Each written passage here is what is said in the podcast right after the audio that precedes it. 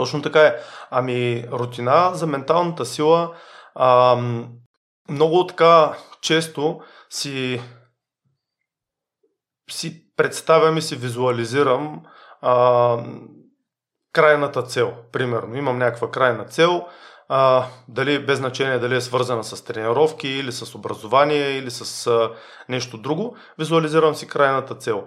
А, това е едното, нали, чисто технически, така да го кажем. А, припомням си защо правя това нещо, което правя. А, припомням си какво ми дава и на първо място съм благодарен. Значи, а, просто една така, ако срещна трудности по пътя, ако почна да срещам трудности по пътя, които даже на моменти са доста големи, сядам и си казвам, добре, ама аз съм благодарен за това.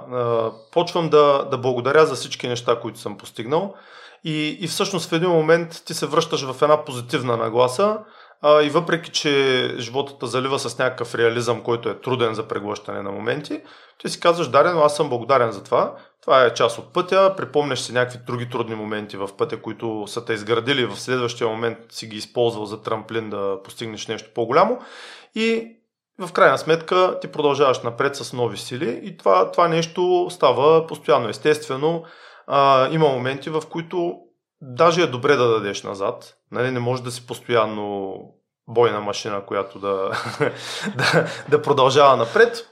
Има си моменти, в които е добре да си кажеш, може би просто имам нужда да си почина и да си отдъхнеш и да, да си пуснеш малко аванта, така да го кажем, да разпуснеш с някакво абсолютно празно занимание, за да може да продължиш напред с нови сили и след това да си двойно по-продуктивен. Просто човек трябва да се научи и да, и да си почива. Това е другото нещо.